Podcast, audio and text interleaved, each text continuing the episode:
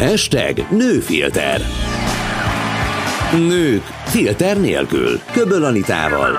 A Spirit fm Get ready. A műsorszámot a Nutriverzum támogatja. Köszöntöm a kedves hallgatókat itt a 92.9-en, ez itt a hashtag nőfilter, nők filter nélkül, a mikrofonnál Köböl Anita. És kezdhetném úgy a mai műsorunkat, hogy a végtelenbe és tovább, hiszen nem másült velem szembe, mint dr. Ferenc Orsolya, űrkutatásért felelős miniszter, biztos szervusz, köszöntelek. Sziasztok, és köszöntöm a hallgatókat. És hát benne is van ugye a titulusodban, és ahogy én is mondtam az elején, hogy a végtelenbe és tovább, nem az űrről fogunk beszélgetni, hanem leginkább arról, hogy mit jelent ma nőként a tudományban helytállni, de azért nem is venném el a témánktól azt, hogy egy kicsit, hát tágítsuk a spektrumunkat, és akkor tényleg a te szakterületeddel, az űrrel is foglalkozunk. Én nem tudom, hogy mennyire gyakori beszélgető téma, vagy beszélgetési téma ez például a rádióban, de én nagyon örülök neki, hogy elfogadtad a meghívásunkat, mert amikor felmerült a nevedés a téma, akkor én egészen lázba jöttem, hogy úristen, Emlékszel arra a sorozatra, ami még volt ö, fénykorunkban, az volt a neve, hogy a tudás fája. Igen. Ilyen újságokat lehetett kapni, és ugye annak volt egy elég vehemens csillagászati része. Én például nagyon-nagyon sokat foglalkoztam vele, és imádtam. Aztán ezt egy picit így elengedtem, elodáztam, és abból nem lett semmi. Téged hogyan sodott az élet az űr felé? Kilőttek egyszer csak a stratoszférába. Én is azt vettem észre egyébként, és most is ez a tapasztalatom, hogy a fiatal generáció az hihetetlenül érdeklődik a, a világűr iránt. Tehát bármelyik iskolába, középiskolába elmegyek, előadást szerveznek, hihetetlenül pozitív a fogadtatás. És aztán úgy lassan-lassan úgy ez úgy el, leülepszik, de azt lehet mondani, hogy most már hála jó Istennek, és egyébként igen, ebben a médiának nagy szerepe van, és hálásan köszönjük nekik. Most már egyre inkább megmarad az érdeklődés, és egyre több egyetemista is megmarad ezen a területen, amiről majd biztos lesz idő beszélni egy kicsit, hogy ez milyen sokrétű, tehát nem csak mérnökök mérnököket, vagy nem csak fizikusokat lehet ide irányítani. Én nekem olyan értelemben egy kicsit szerencsém volt, hogy nekem a családi indítatásom predestinálta, hogy ide fogok kilukadni. Édesapám és édesanyám is villamosmérnökök, és mind a ketten Simonyi Károlynak voltak a munkatársai, aki pedig Bajzoltánnal közösen tagja volt annak a csapatnak, akik megmérték a Föld és a Hold közötti távolságot radarjelek segítségével.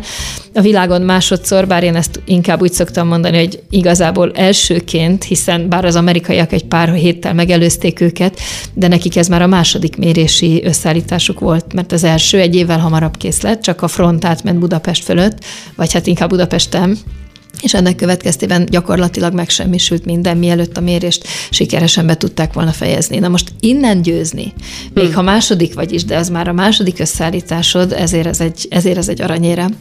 És édesapám pedig a Rakétatechnikai Tudományos Diákkör megalapításával gyakorlatilag a Budapesti Műszaki Egyetemen először hozott létre valamiféle szervezeti egységet Magyarországon, ami ehhez volt már dedikálva.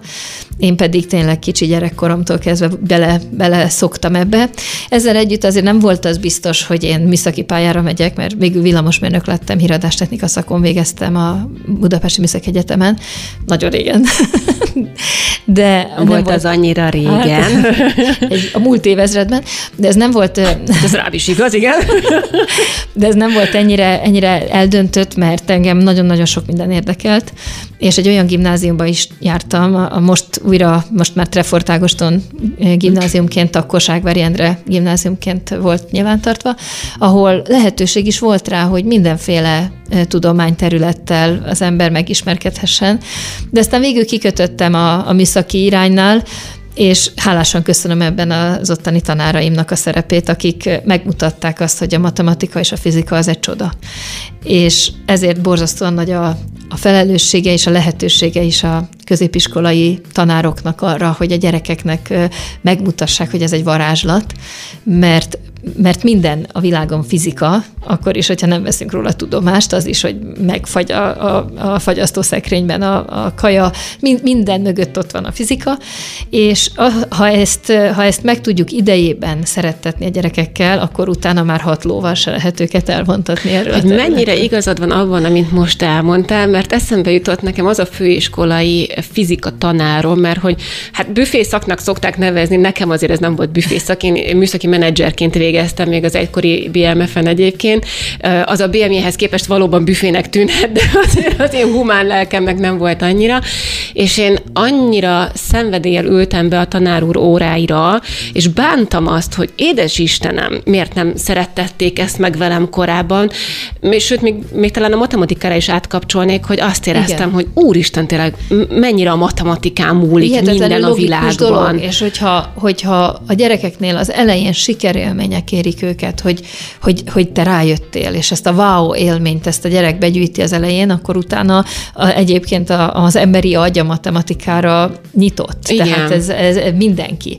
A, a fóbiáinkat kell talán az elején levetközni, tehát ha van, ha van feladat, akkor az az, hogy minél, minél kevesebb gyerek érezze, hogy a kockás füzettől fél, és akkor azt hiszem, hogy már másokat tettünk. De egyébként Simonyi professzor is így tanított, tehát ugye nem véletlen, hogy a fizika kultúrtörténetét is Simonyi professzor írta meg, és egy bestseller a mai napig. Hmm. De az óráira mindenféle egyetemekről átlógtak a hallgatók, humán területről is, meg mindenhonnét, mert annyira fantasztikusan nyitotta fel a szemeket, hogy, hogy tényleg meg lehetett mindent érteni nála. És ez egy kulcskérdés volt, úgyhogy én nagyon örülök, hogy végül aztán ebbe az irányba orientálódtam, és akkor pedig már, ha már villamoskar, akkor pedig már adódott, hogy édesapámnak a tevékenységébe bekapcsolódjak már diákként, és ennek nagyon örülök, mert ő is, ő pedig hát az egyik legmeghatározóbb tanítómesterem lett az évek alatt. Tehát, hogyha valaki szeretné, nem is azt mondom, hogy az űrben élni az életét, de legalábbis a csillagok között, akkor az irány az ez, amit most leírtál tanulmány szempontjából? Ma már nem. Az egy érdekes dolog, azt mondom, hogy egy 50 évvel ezelőtt természetes volt, hogy műszaki vagy tudományos végzettséggel megy valaki a világűr irányába. De mostanra olyan interdisziplinárissá vált ez a terület, mert az egész, a maga a világűr és az űrszektor az a, az emberiség létezésének az alapját adó kritikus infrastruktúrák egyike. Erről is tudunk beszélni, ha érdekes, hogy, hogy mennyiben például most a világjárvány idején mennyiben határozta meg a létünket és a létezésünket az, hogy ilyen rendszereket tudunk ma már használni, és mi lett volna, ha száz évvel ezelőtt vagyunk egy ilyen világjárvány között. Erre csatoljunk vissza, kérlek mindenképpen, Mindenki. mert lehet, hogy sokaknak így szöget ütött a fejében. És, és emiatt, csak hogy néhány érdekes példát említsek, ma már tényleg a jogászoktól a közgazdászokon keresztül a társadalom tudósokig, és a, a természettudósokig, és a mérnökökig, orvosokig mindenkinek van köze a területhez, hogy a jogászokat rögtön egy kicsit eh, képbe hozzam. Eh, a technológia előre rohant, de a joga igazából mindig annak van, aki azért azt be is tudja tartatni. Tehát érvényt kell szerezni a jognak. Na most itt ez nagyon nyitott kérdés. Eh, elég csak arra gondolnunk, hogy most már úgynevezett megakonstellációk száguldoznak az éjben, az csillagos égen, mindenki láthatja akár, hogyha jó időben néz fel a világ az égbe. És ez mit jelent? Ez azt jelenti, hogy van olyan magánvállalat, amelyik akár több ezer vagy több tízezer műholdat felbocsát egy adott térszegmensébe a Föld körül. Azonban nyilvánvaló, hogy ez egy véges térrész, és ehhez minden országnak a Földön elvileg hozzáférése kellene legyen. Más is szeretné használni. Nem mindegy, hogy egy eszköz milyen pályamagasságon van beállítva. A felhasználása funkciója szempontjából ez egy döntő kérdés. És akkor itt a nagy kérdés, hogy akkor ezt most kinek, kinek a joga ezt eldönteni. Ugyanez igaz a holdra, aminek a, most már azt látjuk, hogy igazából a, a kolonizációja folyik. Ez most már egy gyarmatosítás, ami a naprendszer irányába elindult, picit olyasmi, mint amikor a három árbócosok kihajóztak. És. Le vannak fektetve most már, nem tudom, térképek igazából a, a világegyetemről, hogy melyik terület kihez tartozik? Hát, hát lehet azt tulajdonulni egyáltalán? Ez biztos na, egy nagyon érdekes kérdés van, lehet ezek a, a, a naprendszer és a világűrben található minden, a, a Kármán vonal, egyébként magyar a Kármán Tódor, akinek, akit, akiről elnevezte az emberiség a világűr határát Kármán vonalnak. Megint egy magyar vonatkozás. van, van hozzá közünk. A Kármán vonal fölött kezdődik úgymond hivatalosan a világűr. És minden minden elvileg az egyetemes emberiségé közösen, tehát nincs tulajdonjog. Jelen pillanatban ez a helyzet. Na de hát ez egy egyezmény, most ezt vagy betartja valaki, vagy nem, vagy komolyan veszi, vagy nem, és közben pedig az úgynevezett űrerőforrás kutatás, aminek egy rövidített neve, vagy népszerűbb neve az űrbányászat, az ma már Ma már nem a közeljövő, hanem a jelen. Erre cégek alakulnak, Csehországban is több ilyen cég alapult. Luxemburg már kifejezetten egy kellemes adókörnyezetet hozott létre az űripari vállalkozások és az ilyen cégek számára. Tehát óriási verseny van. Ez, ez, ez érthető is, hiszen a technológiával együtt azt látjuk, hogy a földi erőforrások végesek. Bizonyos anyagokból biztosan ki fogunk futni, és körül kell néznünk az elérhető szomszédságunkban, a naprendszerben, hogy mi van, amiből esetleg be tudunk hozni még. És ennek megfelelően ezek, ezek kritikus kérdések. Kinek lesz hozzá joga, hogy ott tevékenykedjen? Kié az az anyag, amit ott talál? Ha valami kárt okoz, kinek a felelőssége. Ki milyen, egy, egy, egy magánvállalatért egy ország fog majd garanciát vállalni, vagy kicsoda. Tehát itt, vagy az űr, űrszemét kérdése, ugye, ahol emberek tevékenykednek, ott szemetelünk, ezt már Már ki is akartam volna térni egyébként. De ezekben a kérdésekben például most említettél, megvannak a lefektetett egyezményes alapok? Vagy ezek egy folyamatosan felmerülő jogszabály? Tehát, mondjam, egyezmény kezdemények vannak korábbról már, de azt sem ratifikálta és írta alá mindenki, és az újabb és újabb technológiai problémák újabb kérdéseket vetnek fel. És az egyik ilyen például, hogy rögtön egy, egy konkrét példát mondjak, az Európai Uniónak az asztalán van most ez a téma, az a Space Traffic Management, azaz az űrforgalom irányítás, vagy forgalomszabályozás. Ilyen Teslák a, röpködnek most már itt az, ott, ugye? Ugye az Air Traffic Managementet, az ATM-et, ezt, azt elég jól ismeri minden légügyi hatóság, hiszen arra megvannak a, megvannak a megfelelő szervezetek és a nemzeti hatáskörök, hogy minden ország a saját légterével mit kezdjen, és ott milyen szabályok hogyan érvényesek. Kicsit talán túl is van szabályozva, de az még mindig jobb, mintha alul. De most már ez a Space Traffic Management jött be a képbe, és kőkemény kérdések sorát veti fel. Ez most közös felelősség, az Európai Unió felelőssége, országok felelőssége? Előírható egy kötelező technológia mindenkinek? Mi van, ha nem tudja megfizetni, akkor valaki más biztosítja? És így tovább. Tehát jogszabályok és lehetőségek sora. De még ennél is előrébb tart a technológia. Tehát a, a technológiánk az, az előre robogott. És igazából már még, ha még egy kicsit tovább tekintünk, mert amiről most beszélek, az nem a közeljövő, az a jelen, azok a mindennapjaink konkrét problémái. Ugye most volt az, amikor az egyik kínai hordozórakéta több tonnás darabja bizony nem égett el a légkörben, és nagyon komoly gondot jelentett, hogy hova fog becsapódni, és milyen kárt okoz, és akkor ebből milyen követke, jogi vagy, vagy egyéb következmények származnak. De ami a közeljövő az az, hogy ha sikerül életként valahol megtelepednünk, akár a Holdon, akár a Marson, és mondjuk ott már elindul egy vagy két generáció, amelyik már eleve ott indul el, nyilvánvalóan tulajdonképpen egy evolúciós ugrás fog a szemünk előtt lezajlani, hiszen ők már nem a földi körülmények között fognak elindulni az életbe. Tehát ez hogyan ennyire viszonyulunk, hogyan van? viszonyulunk mi majd a földi ember, a valaha belőlünk elszármazó, egy másik planétán megtelepülő ö, fajhoz. Milyen jogi viszonyok fognak vonatkozni a Marsra vagy a Földre? Elon Musk ki is, ugye hát eddig nem mondtuk ki a nevét, de hát ő az egyik nagy játékos, aki alakítja ezt a játékot. Ö, és egy fontos dolog, és majd talán lesz idő rá még, hogy visszatérjünk, a vízió szerepe ebben a ezen a területen. Neki vannak víziói, és ő ki is jelentette, hogy például a Mars az egy szabad bolygó, és ott majd az fogja kialakítani a törvényt és a rendet, aki odaér. Ezek kemény üzenetek, és ezek pontosan szembe mennek azzal, amit eddig vallott az emberiség, hogy az egyetemes emberiségé a Föld körül a világűrben minden belátható időn belül megvalósulhat mindaz, amiről most beszéltél? Mert az, hogy, hogy Hold és Mars és a következő generáció és evolúciós ugrás, hát rajtam azért a zsigereimbe így végigfutott a, a kis hangja most, hogy atya úristen, milyen távlatokról beszélünk. Hát távlatokhoz akkor néhány dolog. Az egész űrkorszak 50 éves. Gondoljunk bele, hogy 1957, hogy ez Sputnik egy. Akkor repül az első ember alkotta tárgy a Föld körül. És most hol tartunk? Azt mondja, ugye megint csak a vízióra visszatérve, azt mondja John Fitzgerald Kennedy 1961-ben, egy demokrata elnök, aki hihetetlen víziókkal rendelkezett, és hihetetlen bátorsággal, hogy ezt kimondja, és nekem meggyőződésem egyébként politikailag is, hogy kellenek a víziók és a bátorság, hogy kimondjuk. Tehát nem lehet mindig a cipőnk orrát nézni, mert akkor csak hasra esünk idő után, mert fel kell tudni nézni, és látni kell, hogy merre mozdulunk. És ő kimondja, hogy not because it's it's easy, but because it's hard, tehát nem azért, amiért könnyű, hanem pont azért, mert nehéz, még abban az évtizedben elmegyünk a holdra, és még egyet hozzátett, hogy kerül, amibe kerül. Uh-huh. És akkor nem volt élő mérnök a Földön, de Werner von Braun-t is beleértve, aki értette volna, hogy az elnök miről beszél, mert nem volt semmi készen. Semmilyen technológia nem volt, nem volt adva. De azt mondták, hogy ja, ha, ha kerül, amibe kerül, akkor elmegyünk a holdra, és el is mentek.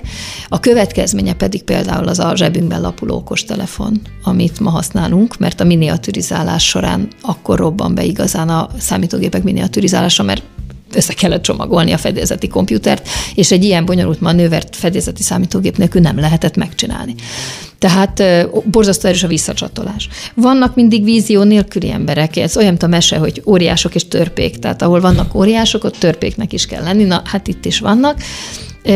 Volt például egy olyan német filozófus és politikus Fritz Bade, aki fennhangon hangoztatta, és az az érvez ma is visszacseng, amikor, amikor erről vitatkoznak a különféle közegekben, nem csak Magyarországon, hanem a világon mindenhol, hogy minek nekünk űrkutatás, meg micsoda nagy marhaság, egy luxus, minek ez. Ő is ezt vallotta, hogy rengeteg problémája van a Földön az emberiségnek, itt a Föld felszínen a rengeteg szegény, szerencsétlen ember, és az ő életüket kell először rendbe rakni, és majd utána érünk rá itt bámulni a csillagokat. Ami egy nagyon hangzatos érv, ha valaki felszínes, és nem tudja, hogy miről beszél, de a valóság ezzel szemben az, hogy azoknak a technológiáknak köszönhetően, amiket az űrtevékenység, az űrkutatás és űrtevékenység tevékenység során az emberiség megnyert magának, illetve ami abból spin-offként kiáramlott a, a társadalomba egyéb tudományterületeken keresztül, gyógyszerészet, orvostudomány, számtalan pont.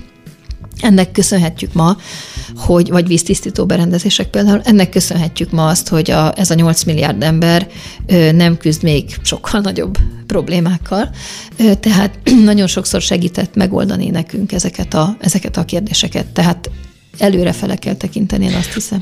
Mondjuk én csodálkoznék rajta, hogyha nem lenne még ember a Földön, aki, aki és mondjuk talán kivétel és tisztelet a kivételnek, hogy a harmadik világ tagja, akik mondjuk azért ki tényleg elmaradottabb körülmények között élnek, de hogy aki ne tudná azt, hogy az űrkutatásnak és annak eredményeinek mennyi mindent köszönhetünk a mindennapjainkban, még ha abba igazán nem is gondolunk bele, azért az a volumen, amivel ez jár, és ezek a fejlesztések, és ez a tudomány maga, tehát az, az nem veszhet el csak úgy az éterbe, az aztán szerintem logikus következménye annak, hogy igen, itt lesz a, a kezünk alatt a mindennapokban, most ugye az általad említett például mobiltelefon és a miniaturizálás, de tényleg számtalan dolog van. Én direkt volt egy ilyen keresésem a minap, mikor ugye felkészültem a beszélgetésünkre, hogy mi mindent is köszönhetünk mi az űrkutatásnak, és nagyon-nagyon sok dolgot kiadott, és nem győztem így válogatni, hogy akkor melyiket emeljük Igen, ki ezek ezek fel, felsorolni is nehéz, bár ezeket úgy szoktam hívni, amikor így az előadásomban ezeken végig próbálok tekinteni, hogy ezek az űrkutatás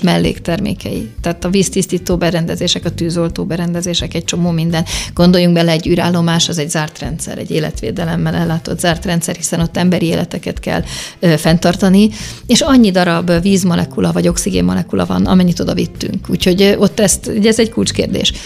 És a Föld is egy zárt rendszer, energiaforgalmában nyitott, tehát a napból jön az energia, illetve mi megpróbáljuk leadni a hőinfra tartományban, több-kevesebb sikerrel mostanában, de a anyag forgalmában zárt rendszer. Tehát egy kicsit olyan, mint egy űrállomás a naprendszerben.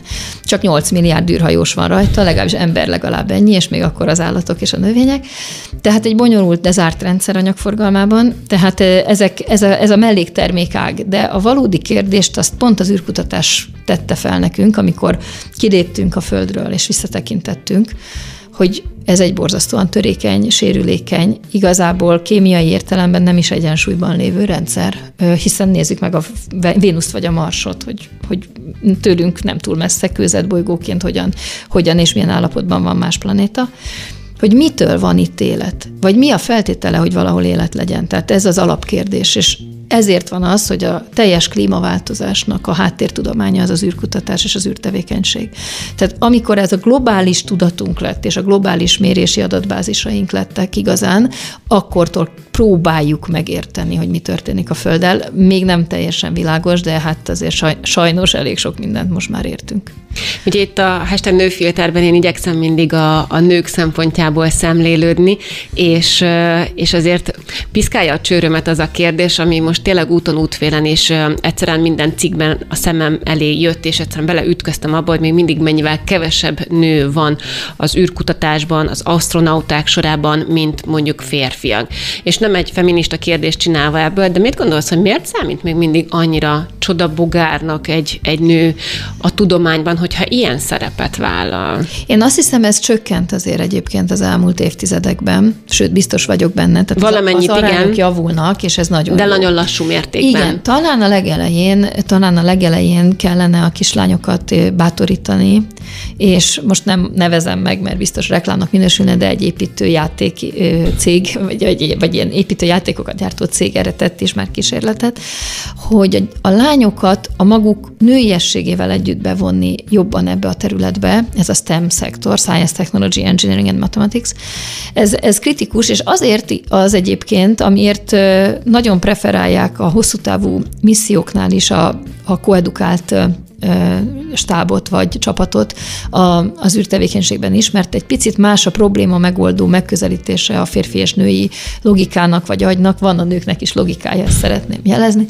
Más, Igen, mint a ezzel egyet tudunk érteni. Más, mint a férfiak időnként, de, má, de, de a konfliktuskezelés képessége, a, a, a problémák megközelítése, a megoldások máshogy születnek meg. És Általában az a megfigyelés, hogy a, az optimum az valahol a kettő között van. Tehát egy, ha egy csapat komplexen dolgozik egy problémán, és abban vannak fi, fiúk, lányok vegyesen, akkor hamarabb célt tudnak érni, mert, mert valahogy egymást segítik ezek a dolgok. Én szerintem ez is egy evolúciós tény, hát világéletünkben úgymond csapatban dolgoztunk, mint emberek, és ez nyilván ebből adódik. És én örülök neki, hogy ez így van. Ezzel együtt én nem vagyok egy ilyen kvóta hívő ember, azt gondolom, hogy segíteni kell a nőket abban, hogy előre tudjanak jutni, mert nyilván az nem működik, hogy valaki azért, mert nő, ugyanazt a teljesítményt hiába teszi le az asztalra, nem kap lehetőséget. De hozzá kell tennem, hogy az Európai Unió országaiban ma már ez a probléma igazából már elég jól kezelve van. Tehát ha, ha, egy, ha, ha egy nőben ugyanúgy ott van a teljesítmény, a tudás, a tapasztalat, a lehetőség, akkor előre tud jutni. Ezért ma már inkább nem is a férfi vagy nő törésvonal mentén kellene az esélyegyenlőséget javítani, hanem a, a van gyereke, nincs gyereke vonal mentén. Uh-huh ha szabad ilyet, de ez, ez teljesen, tehát nem vagyok szakértője a területnek, tehát ez csak az én saját magánvéleményem tud lenni, hogy talán ott kellene még egy picit segíteni a, a női oldalnak, hogy, hogy a minket igazából nem az vet vissza, hogy férfi vagy nő, elsődlegesen, legalábbis nekem ez a tapasztalatom, hanem, hogy amikor elmegyünk úgymond babázni, és bejön a család, mint faktor, akkor, akkor tud megbicsaklani a, a pályánk, úgyhogy ott talán még, még nagyobb védőhálót kellene kifeszíteni, azt gondolom, de összességében javultak a trendek. Ez sok mindenütt látszik, nem csak abban, hogy mérnök hallgatókban is most már több, több nőt lehet találni, de például az Európai Ügynökség most 11 év után végre újra hirdetett űrhajós toborzást. Ez független egyébként a Magyar Nemzeti Kutatóűrhajós Programtól. Ez az Európai Ürügynökségnek az űrhajós toborzása, és mivel Magyarország teljes jogú tag, ezért itt is mi lehetőséget kaptunk, és rekordszámban most 150-en jelentkeztek, akiknek a, a, akikből jelentősen 30 valahány nő. Ez Tudod neked komoly, pontos komoly adatot adat. is mondani, mert ebben a minutumban, amikor ide jöttem a stúdióba, dobta fel a keresőmből, hát olyan azért, mert ugye egyhuzamba ezeket nézeget vettem, hogy 116 a férfi, és 34 a nő, igen, ebből a 150 Igen, és ez nagyon klassz, és nagyon örülök neki, és biztos vagyok benne, hogy azok a lányok, akik jelentkeztek, azok a csajok, azok, azok biztos, hogy keményen bele fognak állni ebbe a versenybe, úgyhogy üzenem a fiúknak, hogy kössék fel a gatyájukat. és, és itt van rád még nagyobb szükség szerintem a, a személyes tapasztalatodra és az élményedre, mert hogy négy gyerekes anyukaként ülsz ma itt velem a stúdióban, és beszélgetünk. Szóval én azt gondolom, hogy nálad jobban talán talán senki nem tudhatja, hogy mit jelent az ö, balanszírozni a karrier és a munka között, és a család és az, az ajáró között, hogy Hát te hogy csináltad? Hát, nem volt egyszerű, meg nem egyszerű most sem. Az biztos, hogy senki nem ö, ö, egyedüli játékos, csapatjátékosnak kell lenni. Talán a nők talán igen, ebben a nők erősek a csapatjátékban, vagy leg, legtöbbször azt vettem észre, hogy ott, ott, ott erősebbek a nők, és ez egy csapatjáték ez is. Magyarul nagyon-nagyon sokan segítettek engem is, a szüleim, a, a családom, a kollégák. Szerencsére ugye az Ötvös Lorán Tudományegyetemen vagyok főmunkatárs, és ott is egy olyan csapatban dolgozom, ahol, ahol érték a család, apukák is, anyukák is vannak sok gyerekkel, és mindig nagyon nagy megértéssel vettük, és örömmel, amikor valakinél született egy újabb csemete, és akkor át, kicsit átvettünk a, a terhekből, és ez, ez nagyon sokat jelentett. Tehát egyedül nem lehet, senki nem Wonder Woman, én, én ezt nem is szeretem, amikor ezt sugalják. És a, Mondjuk én a, szeretem ezt mondani, hogy azok vagyunk, bárhogy is vagy állunk akkor mindenki helyt az, az akkor, életben. Akkor fogadjuk így, el inkább úgy, hogy akkor mindenki Wonder Woman, de, de, de az irreális elvárásoknak a, a felénk sugárzása talán a legnagyobb bűne a mai nemzetközi médiának. Most nem kell nevesíteni egyik nagy filmgyárat sem, de tudjuk, látjuk, hogy szinte olyan képet sugároznak felénk, aminek képtelenek vagyunk megfelelni, és, és ez egy állandó konfliktus, belső konfliktus tud okozni, ami, ami felesleges energiákat köt le. És olyankor, amikor viszont azt érzed, hogy valamelyik irányba elbírren a mérleg, azt, azt például jól meg tudod magadnak fogalmazni, hogyha mondjuk a, a gyerekekkel szemben egy picit a munka irányába kell mondjuk több feladatot és időt fordítanod, mert ezt követeli meg a munkád. Vagy akkor az a saját hitvallásod, hogy majd legközelebb visszadom valahol a munkakárára a gyerekeknek, vagy hogyan hát lehet úgy, ebben? Úgy, amikor Segítsünk. az ember benne van, akkor nagyon nehéz erre bármit mondani, mert nem azért keresi egyik nő sem a munkát, mert hogy most éppen még szeretne 10 óra helyett 20 dolgozni, hanem valószínűleg megtalálják a feladatok. Akár azért, mert egy vissza nem térő lehetősége van a pályáján, vagy bármi olyan pillanat, amikor, amikor igazából még nem is ő dönti el, de meg kell tennie valamit. És nyilván szeretnénk mindannyian azt hinni, hogy ezt ilyenkor jól csináljuk, és aztán utólag derül ki, hogy ha igen vagy ha nem. De inkább azt a, a, amit nekem segített ilyenkor, hogy, hogy én, én szerettem róla, vagy mertem róla beszélni a környezetemnek, hogy gyerekek, most egy picit ez sok, valaki ebben nagyabban segítsen, és akkor úgy, ne, tehát ne féljünk segítséget kérni akkor, amikor tényleg a madzag végén tartunk, mert, mert valahogy ez is úgy sok nőben ott van, hogy, hogy nem merik kimondani, hogy gyerekek, most ez így nem fog menni. Valami, valamit vegyünk le, mert ez így sok lett.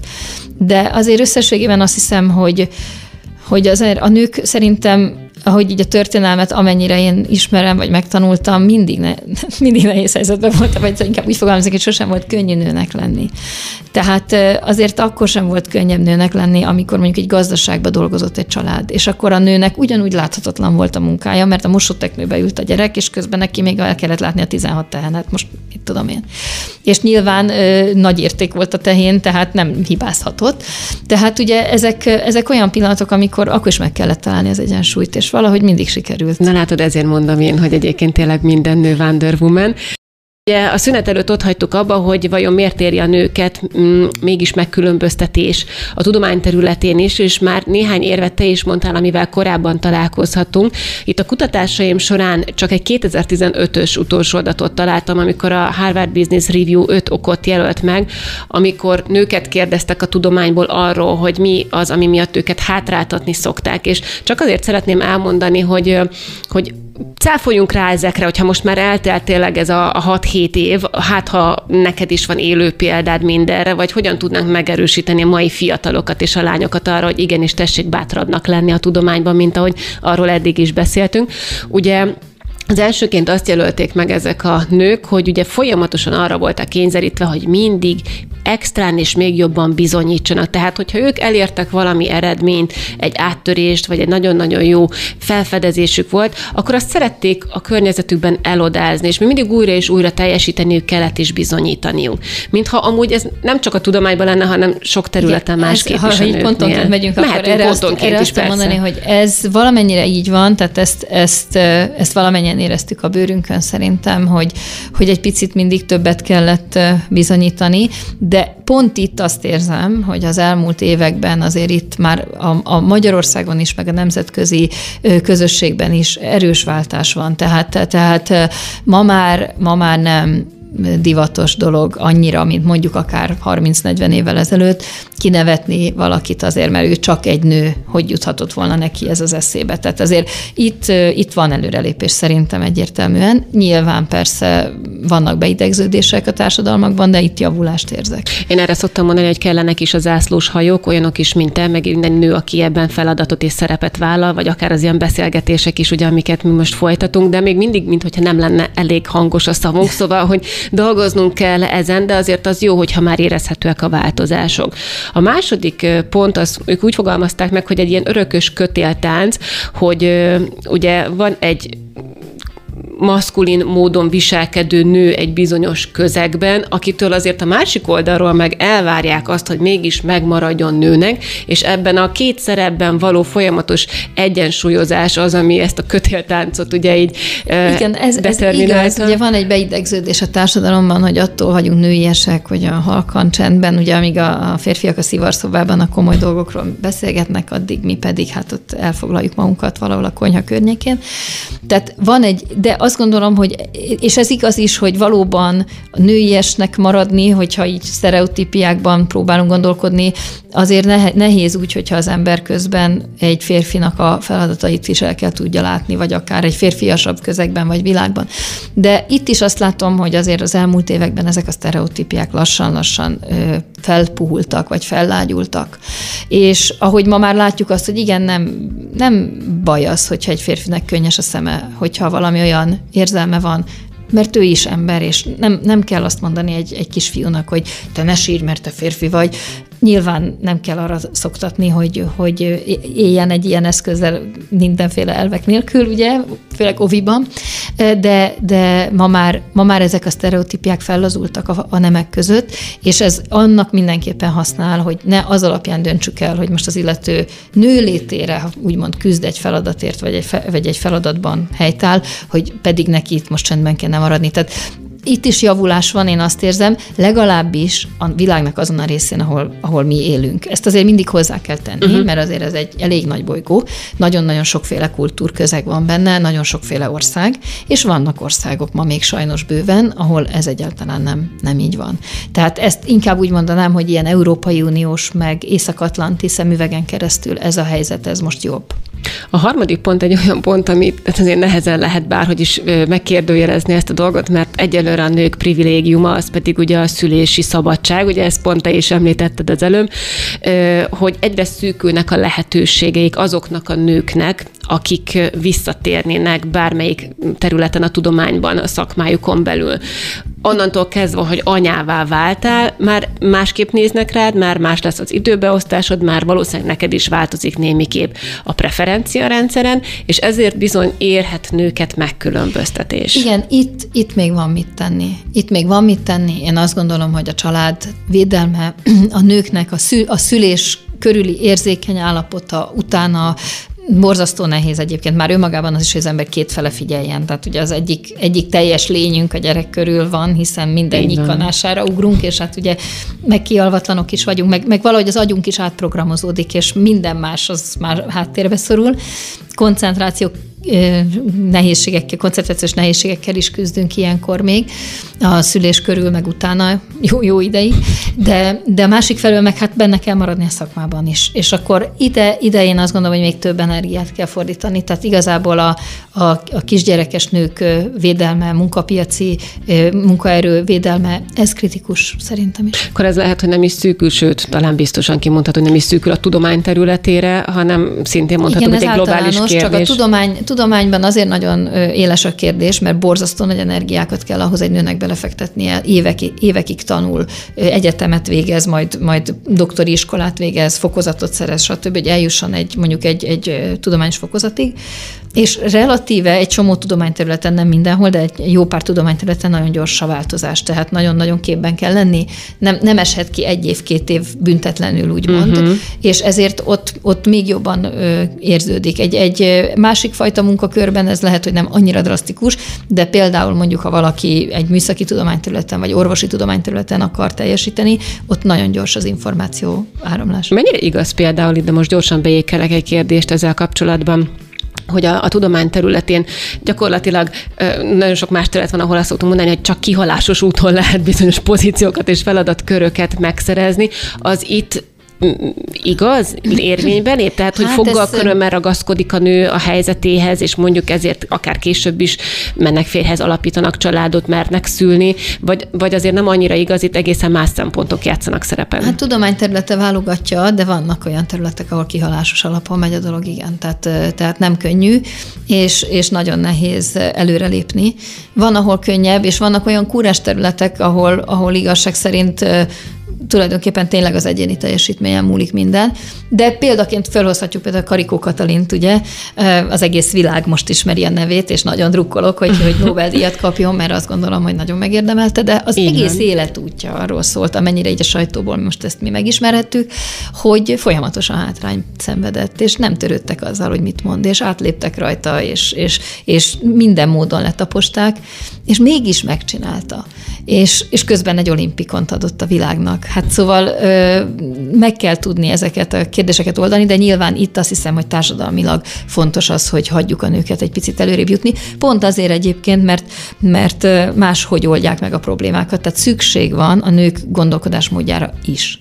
Jaj, de jó, hogy így zártad ezt a gondolatot egyébként, anélkül, hogy tudnád, hogy mi a következő pont. Ugye én itt a Harvard Business Review-nak az öt okát sorolgatom pont Orsinak, hogy, hogy mik azok az érvek, amiket a nők felsorakoztatnak, amellett, hogy a tudományos területen egy kicsit ki vannak rekesztve, vagy sokszor kirekesztetnek, érezhetik magukat, mert hogy a negyedik pont az az, hogy a nők a nők ellen. Pedig nagyon szeretjük hangoztatni azt, hogy egységben az erő, és mi nők együtt mennyire, holott mindannyian szerintem a lelkünk mélyén tudjuk azt, hogy mit jelent az, amikor nők egymás ellen összesúgnak a háttérben. Hát a nők is emberek, ez meglehetősen újszerű mondat, Kicsit de... kétélű fegyver nekem mindig ez de... a mondat és gondolatkör, de... Van, van így ilyen hatás is, ez kétségkívül igaz, de azt hiszem, hogy itt is talán az eszközök, eszköztára más a nőknek, mint a férfiaknak, de a rivalizálás, mint a, a csapaton belüli jelenség, az vele jár az emberrel a fejlődése óta.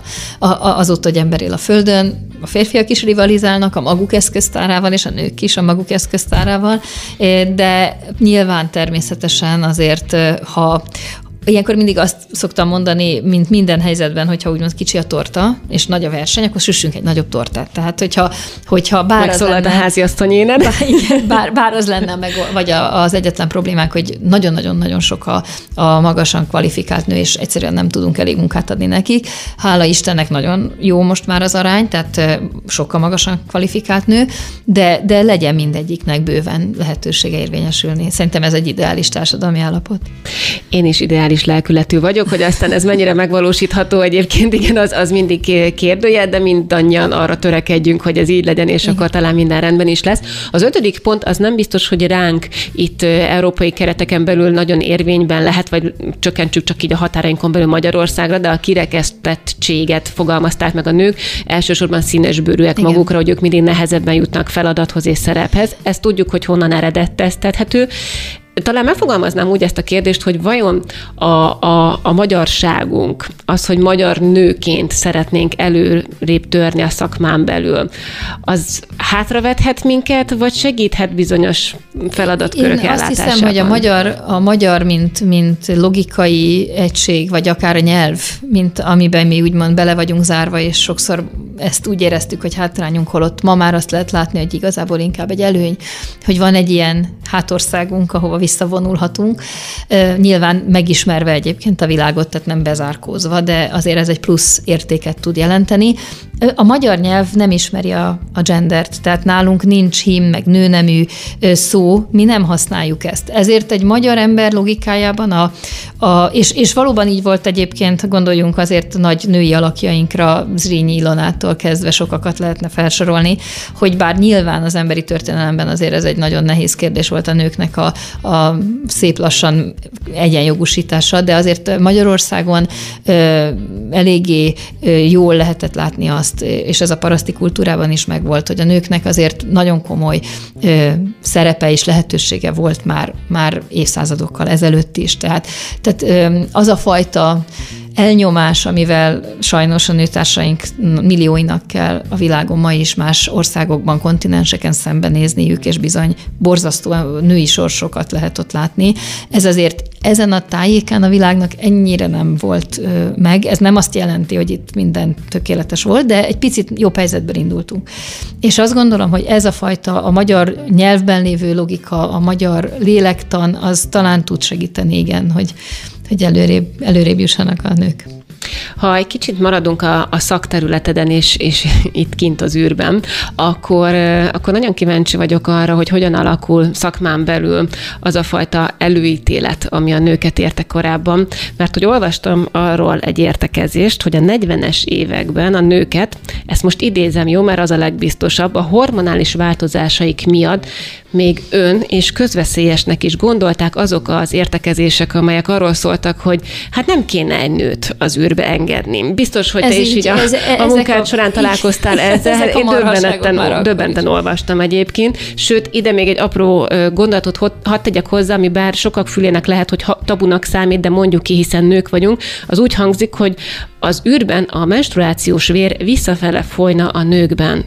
Tehát, hogy tényleg voltak ilyen hát- feltételezések, hát, hogy ezért ne engedjünk nőket az űrbe? Ren, rengeteg ökörség volt a, a, a, a tudománytörténetben, ez is az egyik ilyen oszlopos ökörség, és egyébként Tereskovának ezért volt fontos a, a, a missziója, hiszen akkor bizonyos, bizonyosodott be, hogy a, a női test nyilván. Egyébként, hogy mondjam, annyi háttere azért van, hogy valóban más az, az izomszövet, zsírszövet arány a női szervezetben, ennek megfelelően a rázásra azért máshogy reagál, tehát, tehát főleg a korai, az űrrepülések korai fázisában azért a férfiaknak a, a, az izomtömege, testfelépítése valamivel kevésbé viselődött meg, de azért ettől függetlenül ez elég hamar ezen túljutott a technológia, és már ez teljes mértékben a múlté ez az egész elmélet. Viszont az most is egy nagyon érdekes irány, hogy a különféle, a hosszú távú repülések során a női és a férfi szervezet különféle kihívásai hogyan viselkednek a mikrogravitációs, tehát a súlytalansági környezetben. Úgyhogy vagy akár majd a kolóniáknál, hogyha tudunk valahova telepeket juttatni, akkor ott hogyan fogunk tudni férfiakkal, illetve nőkkel különféle küldetéseket végrehajtani. És ide jön vissza talán az, a, az előző kérdésedre félig adtam választ, hogy a reális-e, hogy benépesítsünk más égitesteket a naprendszerben. Azt gondolom, hogy nem lehetett kiszámítani egy fél évszázaddal ezelőtt, hogy micsoda robbanásszerű forradalom indul el az űrtechnológiával a tudományban ezért nagyon nehéz azt is most megjósolni, hogy mire lesz mondjuk elég 10 vagy 20 vagy 25 vagy 30 év. Részben azért, mert a technológiában az a csodálatos a technológiai kutatásokban, hogy mindig van bennük egy-egy olyan forradalmi ugrás, amire senki nem gondolt. Arthur C. Clarke-nak a jövő körvonalai, a Profiles of the Future, abban pont erről elmélkedik, és az egy elég régi könyv, már talán 40 éves is, de mindenkinek ajánlom. Tehát benne van a pakliban, hogy valami új és forradalmi dolog meg megkönnyíti ezt a történetet. De jelen tudásunk szerint olyan technológiákkal még nem rendelkezünk, ami a marsot élhetővé tenné az emberi létezés számára. Gyors, gyorsan rácsatlakozok egyébként még az előző gondolatra is, aminél elhagytam én is a, a beszélgetésünket, illetve átadtam a kérdés után neked a válasz lehetőséget, hogy bízunk abban, hogy a férfiakat, amikor ezeket a bődületes ökörségeket mondták a nőkről szakmán belül, akkor a jó szándék vezérelte őket, és az aggodalom.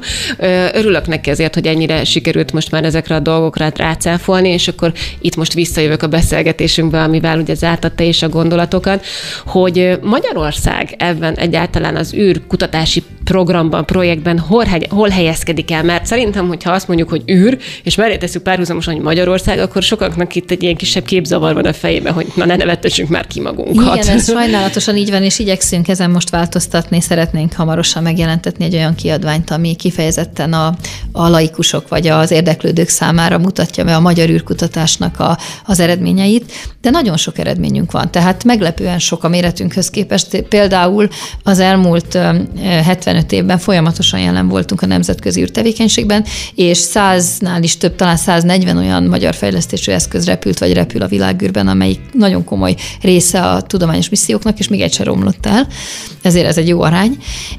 És az Európai Ürügynökségnek az összes tudományos missziójában, amelyik fontos és nagy, a Jupitertől a Merkurig jelen vagyunk, különféle fejlesztésekkel. Jelen vagyunk a nem sokára a Hold körül építendő Európai Ürügynökség által is támogatott holdbázisnak a sugárzásvédelmében, a Hold körüli kommunikációs eszközök felépítésében, megtervezésében és építésében, de például 2020 decemberétől 2021 elejéig volt fönt a nemzetközi űrállomáson egy olyan gyógyszerkísérleti űrkémiai magyar fejlesztés, ami a remdesivírnek, a koronavírus ellen alkalmazott remdesivírnek a, a molekuláit vizsgálta, és hajtott rajtuk végre forradalmi átalakításokat, aminek az eredményeként most már a NASA is együtt dolgozik ezzel a magyar céggel. Tehát bár ezek nem olyan nagy sajtónyilvános események, vagy tudá, mint sok más, de, de nagyon komoly és jelentős eredmények. Az baj, én azt gondolom, hogy nagyon sokan, hogy a, a hajtásban, a mindennapokban ugye azért fordulnak a, a könnyedebb bulvár témák felé, mert azzal úgy kikapcsolják az agyukat, és én meg is értem, mert van ennek igazságtartalma, de annyi sok fontos és érdekes információ kering a világban és világ körül, ami, ami ránk vonatkozik, és ez is például olyan, amiket most elmondtál, hogy ezekről olyan jó lenne többet hallani. Na de ha már űr, és ha már Magyarország, és hogy ha már van egy ilyen ügynökségünk, egyetlen egy kérdés nem hagyott nyugodni mindaddig, amíg, amíg készültem a mai beszélgetésünkre. Én gyerekként többször voltam a planetáriumban, és a múltkor a kislányommal a Népligethez mentem Sajnos sétálni, most, igen, most és döbbenten láttam, hogy milyen állapotban van. Hát nincs állapotban, mert hogy ugye zárva is igen. van ez az épület, pedig például ilyen kezdeményezésekkel igenis közelebb lehetne így, hozni az űrt. Így van, és szeretném jelezni, hogy a planetárium nem hozzám tartozik. Igen, ezt gondoltam egyébként. Tudtam volna bele, de így is próbáltuk előrevinni, és tudomásom szerint itt szeretnék mindenkit megnyugtatni, hogy tervben van nem csak a felújítása, de a kibővítése is. Úgyhogy elvileg a planetárium sorsa az, az rendeződni látszik, és valóban én is azt gondolom, hogy hihetetlenül fontos a, a tudomány kommunikációja. Amennyire én tudom, a NASA-nak a költségvetésében közel 20% de mindenképpen rendkívül jelentős mennyiség folyt fordítódik a kommunikációra, mert hogy a másik 80%-ot mire költik el, azt el kell tudni mondani az embereknek, akik mégiscsak az adófizetők, és mégiscsak ők állják a cechet a végén, hogy ez miért fontos nekik, és miért érinti alapvetően az életüket. És minden olyan terület, ahol, ahol a gyerekek találkozni tudnak ezzel a területtel, az rendkívül fontos. Ezért is vagyok arra büszke, hogy az elmúlt évben a, a Külgazdaság és Külügyminisztériumnak a támogatásával a Magyar Asztronautika Társaság megszervezte ezt a Kárpát-medencei ö, csapat sportversenyt középiskolásoknak az Irány az űr címmel, ahova 96 csapat jelentkezett a Kárpát-medencéből, tényleg Erdélytől kezdve mindenhonnét, magyar nyelvű iskolákból, a, amelyiknek a fődíja az volt, hogy el, lehetett, el lehet majd látogatniuk az Európai Ügynökségnek a technológiai központjában, Nordwegba. Hú, ez nagyon jól hangzik. Itt a beszélgetésünk folyamán engem is felcsigázott ez a lehetőség. Akkor itt a beszélgetésünk végéhez közeledve azért nagyon adja magát a kérdés, hogy lesz-e Magyarországnak űrhajósa, astronautája, akár női astronautája? Jelenállás szerint lesz, úgy tudjuk, az évtized közepén. Azt a mindenit. Nagyon reméljük, hogy ezt minél hamarabb pontosabb adatokat is tudok mondani, és ennek az a különlegessége, hogy ez magyar, tehát a második magyar kutatóűrhajós, az első Farkas Bertalan volt, tavaly ünnepeltük a 40. évfordulót az ő repülésének. Ő volt, aki az ő személyében a hetedik nemzet volt Magyarország, amelyik űrhajóst adott a világnak, és az a célunk, hogy ez nyilván az Európai Ügynökség űrhajósai mellett, ahol 400 50 millió emberből 22 ezeren jelentkeztek.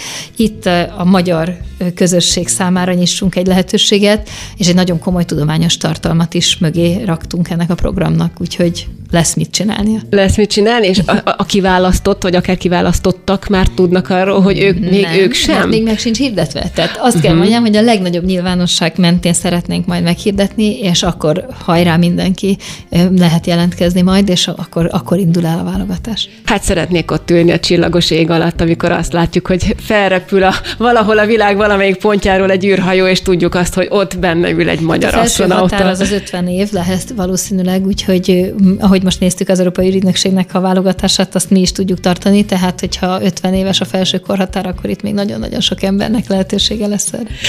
És akkor a YouTube nézőink kiváltsága, hogy még a beszélgetésünket folytathatjuk egy kicsit itt Orsolyával. Én bennem egyébként nagyon izgalmas kérdés merült fel, hogy hogyan néz ki ma itt Magyarországon egy űrkutató mindennapja.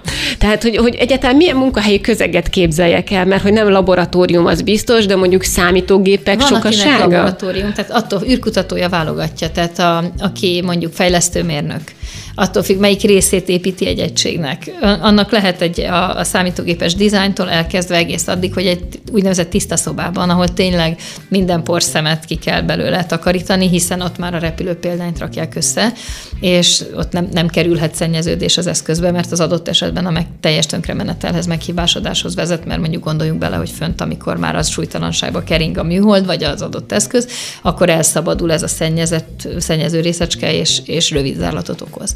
Tehát ott, ott, ott egy laborban zajlik. Ugyancsak, de nagyon sokszor zajlik valóban számítógépes környezetben, amikor a szoftverfejlesztés, hardware design tervezés zajlik, én most jelen pillanatban, ugye én egyébként is elméleti ö, ember vagyok, tehát én a Maxwell egyenleteknek a megoldásával foglalkozom, amikor éppen nem próbálom a, a szektort menedzselni, mint hogy most az elmúlt pár évben.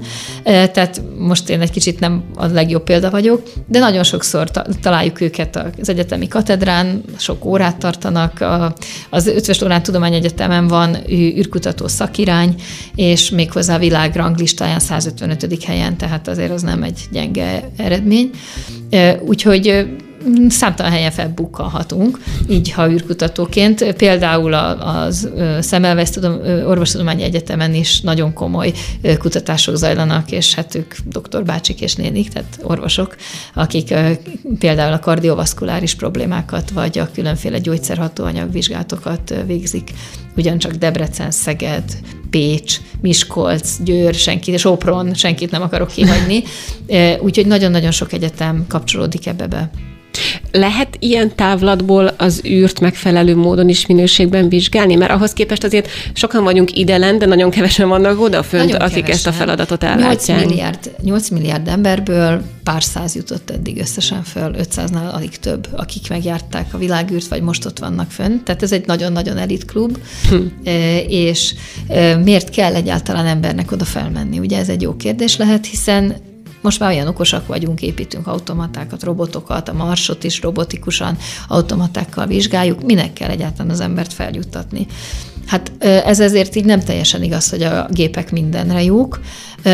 Önmagában például a hosszú távú emberes repüléseknél az űrállomáson akár hónapokig, vagy fél évig, vagy még tovább fenntartózkodó ember szervezetének a vizsgálata forradalmasította a csontritkulásról, vagy a kardiovaszkuláris keringési problémákról alkotott világképünket. Rengeteg gyógyszer hatóanyagának a kikísérletezésénél fontos tudományos eredményeket kaptunk onnét, hiszen például fönt az emberi csontozat elkezdi veszteni a kálciumot a súlytalanságban, de hihetetlen tempóban.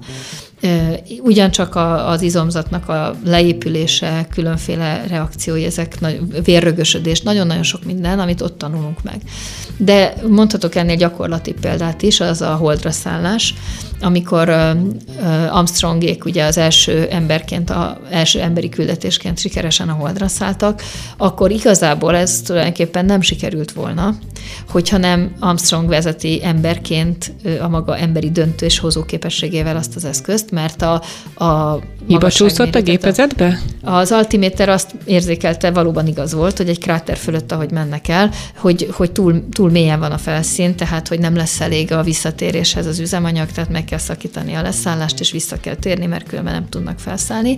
De Armstrong látta, hogy a kráternek a pereme már ott van, kikapcsolta a vezényzeti gépet, és mondta, hogy most ne szóljon bele egy kicsit az automata, és hát akkor az emberiség egyik legjobb pilótájaként gyönyörű szépen letette a, az eszközt. Tehát sokszor van olyan, hogy az emberi döntés már felülírja a gépet. Ez egy érdekes időszak, amiben megyünk bele egyébként a mesterséges intelligencia kora, Nehéz kérdés ez, hogy, hogy mikor és hogyan fog a fejünkre nőni majd az általunk most megalkotódó rendszer, de az is, és, és itt már megint a társadalomtudósok felé dobom majd a, labdá, a képzeletbeli labdát, hogy, hogy mondják meg, hogy mitől emberi az emberi gondolkodás, meddig emberi, van-e különbség a gép és az ember között, ugye rengeteg science fiction író körüljárta ezt az Én a robot, ugye az egy filmben is meg, megfilmesített történet, hogy, hogy hol jön be az emberibe a, a nem emberi, vagy a nem emberibe az emberi, de az biztos, hogy nem írható fölül még minden esetben gépekkel és automatákkal az ember. Tehát mind a két terület párhuzamosan fontos és jelen van. Ugye a mai világban azért ott tartunk, hogy tényleg dollár milliárdosok versenyeznek azért, ugye Elon Muskot ugye korábban már említette te is, hogy ők majd aztán a saját rakétájukon feljuthassanak. Hát Igen, például, hogy, hogy, hogy ők legyenek az elsők, akik aztán fönt vannak. Igazából ennek a a miértjét szerinted mi? Igazából csak egy versenyszellem, egy, egy hatalomvágy? Van benne. Van benne vagy a küldetés tudat. pénz is, rengeteg pénz. Mm, hát dollár milliárdokról beszélünk, hát most, igen. Amit ráköltenek, igen, de amit kivesznek belőle, az is, uh-huh. hát a mhm. milliárdosokat az ember nem úgy gondolja, hogy csak úgy szórják a pénzüket, hanem ezek az emberek valahogy elő is állították, tehát valószínűleg értenek az üzlethez, és ebben nagyon sok pénz van. Tehát az Európai Ürügynökség egy a hatos megtérülési arányán számol az űripar területén, ami azért közgazdaságilag nem, nem pici, de nagyon nagy a kockázat is, tehát ez egy nevezett high risk terület, magas kockázattal, tehát nagyon-nagyon tudni kell, hogy hova tesszük a pénzt, ott viszont nagyon jól fial. És én azt gondolom, hogy túl a, a demonstráción, meg a betélkedésen, uh-huh. itt már nem csak erről van szó, nem presztis harc zajlik kizárólag, hanem, hanem üzleti érdekek és a jövő iparágainak a a megteremtésért is folyik a küzdelem.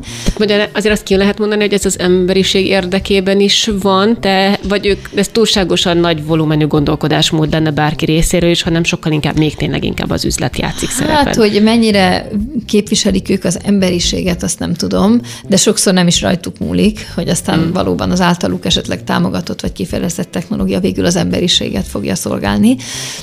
De az biztos, hogy azért, aki a világűrrel foglalkozik, annak van egyfajta emberiség tudata. Mert egész egyszerűen onnan fentről nagyon-nagyon eltörpülnek a földfelszíni küzdelmek. Az, a Soyuz Apollo program egy jó példa erre. A hidegháborúnak a kellős közepén, amikor itt a Földön aztán igazán szóba se állt egymással az akkori két szuperhatalom, az Egyesült Államok és Szovjetunió, akkor tudott egy nagyon-nagyon sikeres demonstrációként a Soyuz Apollo program teljes sikerrel működni. Tehát amikor bármelyik űrhajós ebből az 500 valahányból ki lépett a világűrbe, meg, megnézte az otthonunkat onnét, vagy akár pláne a hold felől, akkor úgy, úgy rádöbben mindenki, hogy úristen, de picik vagyunk mi, és mennyire össze kéne fogjunk, és mennyire marára másról szól az élet, mint hogy most itt a föld felszínén ki, hogy tudja a másikat letaposni. És ez egy, ez egy jó pozitív hozadéka az űrtevékenységnek, hogy, hogy, hogy a magunk kicsiségében is nagyok tudunk lenni, tehát ez egy ilyen kettősség. Mert azért mégiscsak jelen pillanatban még az egyetlen olyan faj vagyunk, bár ugye ez pont most egy aktuális téma. Következő kérdésem is erre vonatkozott volna egyébként, megint csak ráéreztél. Igen, de, de azért mégiscsak azért, legalábbis itt a bioszférán belül mi vagyunk az egyetlenek, akik eljutottunk egyáltalán holdig. Fel... Meg a medveállatkák, bocsánat. Emberi léptékkel tényleg fel nem fogható, hogy mit érezhetnek azok az emberek, akiknek megadatik az, hogy valóban a Földet és minket egy kicsit, nem kicsit, egy egészen más aspektusból lássanak onnan fentről, tehát uh, egyszerűen tényleg az emberem végigfut ez az érzés, hogyha egy picit emocionálisabb is képes belegondolni. Azt mondtad, és úgy fogalmaztál, nagyon tetszett, hogy ugye ez egy elitklub azoknak az astronautáknak a köre, akiknek lehetőségük van feljutni hosszú távról beszélhetünk, és beszéltünk arról, hogy majd kolóniák kerülhetnek akár a Holdra, akár ugye a Marsra, de akkor ez vajon akkor majd ugyanúgy egy elit klubnak a kiváltsága lesz, vagy mindenkinek megadathat, vagy akkor egyszerűen elindulunk arra fele lesznek itt olyan csatornák, amik mint a metró átvezetnek minket A-ból B-be, és, és bárki megteheti, vagy ettől azért lehet, hogy el lesznek zárva bizonyos hát, emberek. Ez egy, többféle, az utópiától a disztópiáig, hmm. több, többféle forgatókönyvet fel lehet vázolni. Egyrészt azért azt tisztázni kell, hogy a technológiában még nem tartunk ott. Tehát most még ezt nem látjuk. De ahogy elmondtam, néha meglepően hatalmas ugrásokat tud az ember produkálni a technológiában, tehát akár majd egyszer csak nem is túl sokára ott is tarthatunk. És akkor egy nagy kérdés, hogy el akarjuk hagyni majd a Földet, vagy el kell hagynunk a Földet. Uh-huh. Én azt szeretném, hogy a Földet terraformáljuk, tehát lassan sikerül kinyírni magunk alól a saját bolygónkat, és az lenne a megoldás, hogy ne, ne tegyük tönkre, és ne legyen lehetetlen a földi élet, de ha akarjuk, akkor akik akarják, akkor elhagyhassák kvázi. Ez lenne egy ideális forgatókönyv, amikor tényleg az, aki el akar menni kalandvágyból, és úgy érzi, hogy, hogy bevállalja akár a, vissza nem, a soha vissza nem térés pillanatát is, vagy, vagy döntését is, az megtehesse, de ne kelljen. Ez egy, egyébként egy sokkal élesebb kérdés, mint aminek most tűnik, mert jelen pillanatban annyira kibillentettük a, a földi folyamatokat a maguk egyensúlyi helyzetéből, és itt most nem arról beszélek, hogy a klímaváltozás az, az ne lett volna mindig jelen a földi bioszféra életében, hiszen ez egy dinamikus rendszer a, a bioszféra és a Föld maga, tehát ebben nyilván az adaptívan a változó körülményekre reagált, és, és folyamatosan szabályozta, és önszabályozó módon szabályozza magát. Mi, mint emberek beleavatkoztunk nagyon-nagyon sok visszacsatoló körbe, olyan durván és élesen, ami soha nem látott mértékben begyorsít folyamatokat. És ha, ha ennek a kérdésnek a megértéséhez közelebb visz az űrtevékenység, az már a siker kulcsa, hogy meg tudjuk oldani, de ennél több is igaz, mert ha meg tudjuk oldani, akkor részben az űrtechnológiának fogjuk köszönni a megoldásokat is. Hogyha azt mondtad, hogy egy kicsit szkeptikusak lehetünk a, a föld jövőjét, illetően nagyságrendileg mondjuk be tudnánk azt határolni, hogyha a legrosszabb forgatókönyvet Ez most egy vidám műsor, vagy Ez alapul, amúgy az, csak arra, azt gondolom, hogy ha egy picit, egy picit tényleg megijesztünk hát, valakit azzal, hogy akkor azt a következő szemetet hogyan és miként dobja el, Ez akkor az figyelemfelhívó lett, hogy mennyi időnk van még, vagy mennyi ideje van még a Földnek. Én nem gondolnám, hogy akár én, vagy akár bárki más megmerje mondani, hogy mennyi időnk van. Rengeteg forgatókönyv van előttünk, és nem a tudósoknak a, a butasága vagy alul képzettsége miatt mondjuk azt, hogy sok lehetőség van, hanem ténylegesen nagyon sok paraméterrel változó dinamikus rendszerről beszélgetünk, tehát, és amit még nem is értünk teljesen, tehát ezért van az, hogy sok forgatókönyvet láttunk magunk előtt, de reális az, hogyha nem történik semmilyen érdemi, érdemi beavatkozás a fosszilis égetésének a leállításával, az üvegházgázok kibocsátásának a, a nullára csökkentésével mondjuk tíz éven belül, és emellé esetleg a légkörből történő kivonást is el, el lehet kezdeni. Ha ez nem történik meg, akkor nagyjából 2050-re már olyan állapotba jut a bolygó, hogy azt, azt nagyon-nagyon komolyan mindenki a bőrén fogja érezni, tehát itt komoly népesség csökkenésre kell számítani. Ez és 2100-ra, 2100-ra már egy egészen más bolygó fog ránk nézni, mint amit most ismerünk. És ezt mondhatjuk, hogy ijesztő, de hát most a napokban volt közel 50 fok Vancouverben. Hát gondoljuk végig, Vancouverben 49,7 fok. A permafrost most már állandóan olvad, most már egy pár évre, talán 5 max 10 évre vagyunk attól, hogy az északi sarkon nap, nyáron ne legyen jég.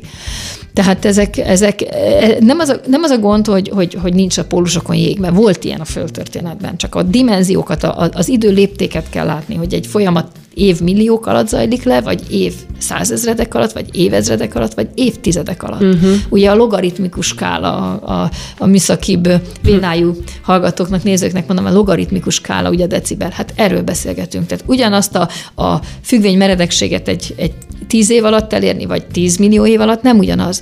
Az egyikhez tud adaptívan alkalmazkodni egy élő rendszer, és sokféle organizmus együttes kooperációja, a másikhoz nem.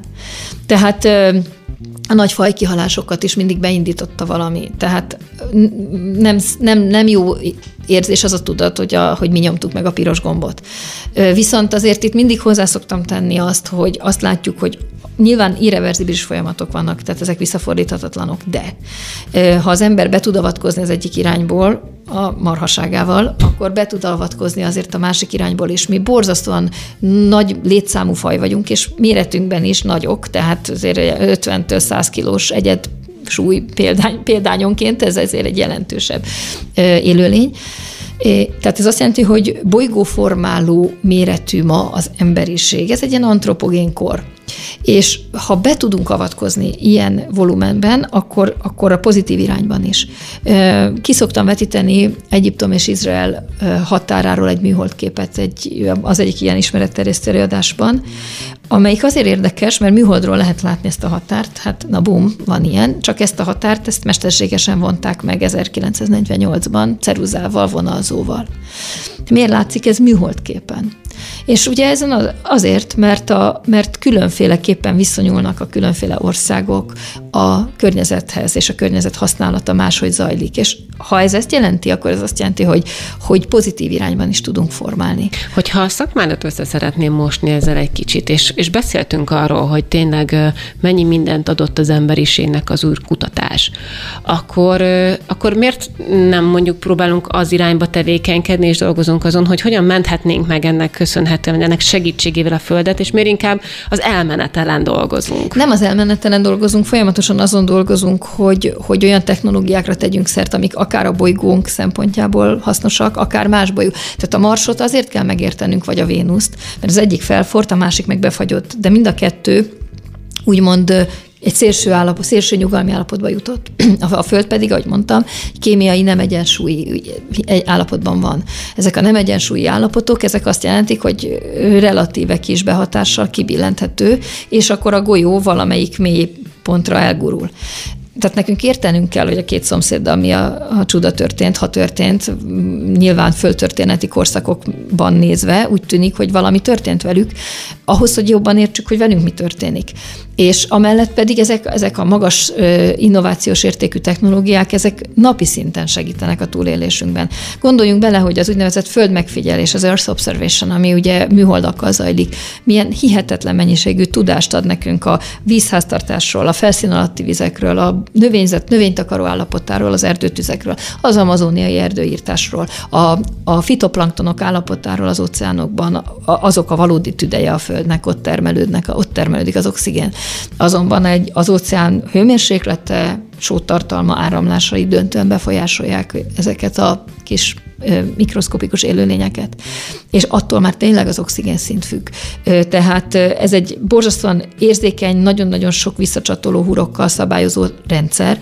Állandóan figyeljük, mérjük most már. A, például most a pandémia alatt lehetett látni, hogy ahogy leállnak a nagy kibocsátók, Kína le, lefékezett ugye a gazdaságában, radikálisan visszaesett a, a kibocsátott üvegházgázok aránya, aztán befékezett ugye Európa, Amerika, tehát lehetett látni, hogy hol húzzák be a féket, mert onnan csökkent a kibocsátás.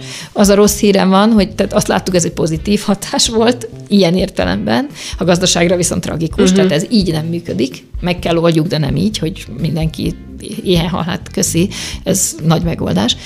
Viszont, viszont abban a pillanatban, amikor felengedték a féket, abban a pillanatban megint elindultak a, elindult a kibocsátás. Ezeket nagyon szépen lehet követni a műholdas adatokból. Ugyanígy a tengerszint emelkedést, a felszíni hőmérsékletet, az áramlásokat, a nagy légköri és óceáni áramlásokat, amely ez a két rendszer össze van csatolva. Tehát a, a óceáni áramlások hajtják és mozgatják a légkörit, és ezek egymást hajtják. A, az, hogy, az, hogy extrém hidegnek érzünk most itt mondjuk egy tavaszi időszakot, miközben tőlünk északabbra meleg van, ez nem véletlen. Ugye ez a polar vortex, a északi áramlás instabilá vált. Ez is a klímaváltozás egyik eredménye, és beleng, és emiatt nem pont oda kerülnek a hőmérsékleti pontok, ahol korábban voltak. Azért nincs karácsonykor hó hát már, viszont, mert hogy évek viszont óta mondjuk nincsen. A, a húsvéti nyuszi a szánkóval jön. Igen. igen tehát, és akkor azt hogy hol van itt felmelegedés, kérem szépen, mikor, mikor behavazott a, a friss termésünk. Hát itt. Tehát a klímaváltozás nem azt jelenti, hogy most akkor egyszerre felfortunk. Sajnos összmenny, összhőmennyiségében növekszik a földfelszínen a, a visszatartott hőmennyiség az üvegházgázok miatt, de ettől függetlenül egy csomó extrémum, egy csomó instabilitás kerül be, amit amivel az emberiség még nem nézett szembe. Tehát annyi széndiokszid van jelenleg a légkörben, ami legalább 800 ezer évre, 800 ezer évre visszamenőleg soha nem volt. Hm. Méghozzá nagyságrenddel is összemérhető, tehát 190 és 300 úgynevezett ppm, part per million széndiokszid részecske volt a légkörben az elmúlt 800 ezer évben, most meg már 420 körül van. A mennyi idő alatt? Az elmúlt 150 év elmúlt alatt. 150 év. De hát csak, hogy az, az arányokat érzik. De ebből is az utolsó 50 év az, ami igazán megdobta. De az iszonyatos, tehát arányaiban ez rettenetesen nagy. Ez mit jelent? 800 ezer évvel ezelőtt hol tartott az emberiség? Hmm. Hát a barlangból kibe járkáltunk, reméltük, hogy a szomszéd horda nem ver minket adjon egy mamutákapocsal. Nagyjából ugye körül foroghattunk, bár én nem vagyok ennek a területnek szakértője, de nem, nem gondolnám, hogy ennél többet tettünk az asztalra. Most meg egy nagyon-nagyon fejlett civilizációt szeretnénk üzemeltetni. Olyan kihívásokkal nézünk szembe, amit még fel sem mértünk. A beszélgetésünk végéhez értünk, de azért muszáj vagyok szintén még egy kérdést feltenni, ami szintén egy kicsit elrugaszkodik a, a reális gondolkodástól és a mi valóságunktól, de hát hiba lenne a részemről, hogyha nem kérdezném meg tőled, hogy van-e élet a Földön kívül? Mit mond a szakma, mit mondasz te? Mert én azért azt gondolom, hogy a mai napig meghagyják az embert egy ilyen örök bizonytalan állapotba, hogy láthattunk-e ott mi repülő csésze aljat, avagy sem. Hát nem csak mi, most ugye az, az amerikai Egyesült Államokban most ez a téma, hogy kinyitották a hadseregnek a, az aktáit, és hát ugye mindenféle ilyen ismeretlen jelenséget most megismerhet a közvélemény. Hát az a helyzet, hogy a becsületes válaszom az, hogy nem tudom. Uh-huh. Mert egyelőre nem látjuk nyomát. Ugye erre külön a SETI, a, amelyik program hivatott arra, hogy a földön kívüli intelligenciát keresse. Külön, tehát külön programok indultak ennek a kutatására.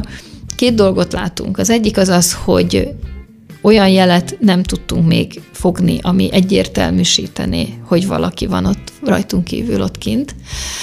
Viszont azt is tudjuk, hogy sok minden van jelenség, amit adott esetben a mostani tudományjal még nem tudunk teljes egészében megmagyarázni. Azonban ez már a mágnesre is igaz volt, meg, a, meg a, az elektromosságra, tehát volt már így az emberiség, hogy nem minden jelenséget tudott megmagyarázni, vagy az atom korszak előtt ugye nem is tudtuk, hogy vannak nukleárisan radioaktív anyagok. Tehát attól még, hogy a mostani fizikánk nem ír le mindent, ez nem jelenti azt, hogy idegen lények vesznek körül minket, de azt sem jelenti, hogy nem. Hogy ne így Úgyhogy sajnos a kérdést én sem tudom lezárni a hallgatók számára, nyitva, nyitva hagyom, nem tudjuk, és az sem biztos, hogy nagyon szeretnénk, hogy észrevegyenek minket. Ez egy, ez egy nagy vágya a magányos lénynek, hogy valaki, bárki szóljon már úgymond hozzánk, de pont amiatt, mert nem tudjuk, hogy ha vannak, akkor ők milyenek, nem biztos, hogy az a legnagyobb cél, hogy észrevegyenek minket. Tehát annak is van egy komoly tábor, akik ellenzik, hogy mindenféle jeleket küldjünk magunkról. Ugye már amióta az elektromágneses eszközeink sugároznak kifelé, azóta, tehát most már elég régóta küldünk jeleket a világ egyetembe, biztosan. Nem biztos, hogy jó ötlet, hogyha felfedeznek minket, hát meg fogjuk látni. Hú, hát velős kis téma, rengeteg érdekességgel. Én azt gondolom, hogy hagytunk gondolkozni valót a hallgatóinknak és a nézőinknek egyaránt. Én dr. Ferenc Orsolyanak, űrkutatásért felelős miniszter biztosnak nagyon szépen köszönöm, hogy itt volt. És ezt a rendkívül izgalmas és érdekes beszélgetést végig asszisztálhattam a jelenlétemmel. Nagyon szépen köszönöm a sok-sok érdekességen. Én köszönöm a lehetőséget. Minden jót kívánok a nézőinknek és a hallgatóinknak, tartsatok velünk legközelebb. Sziasztok!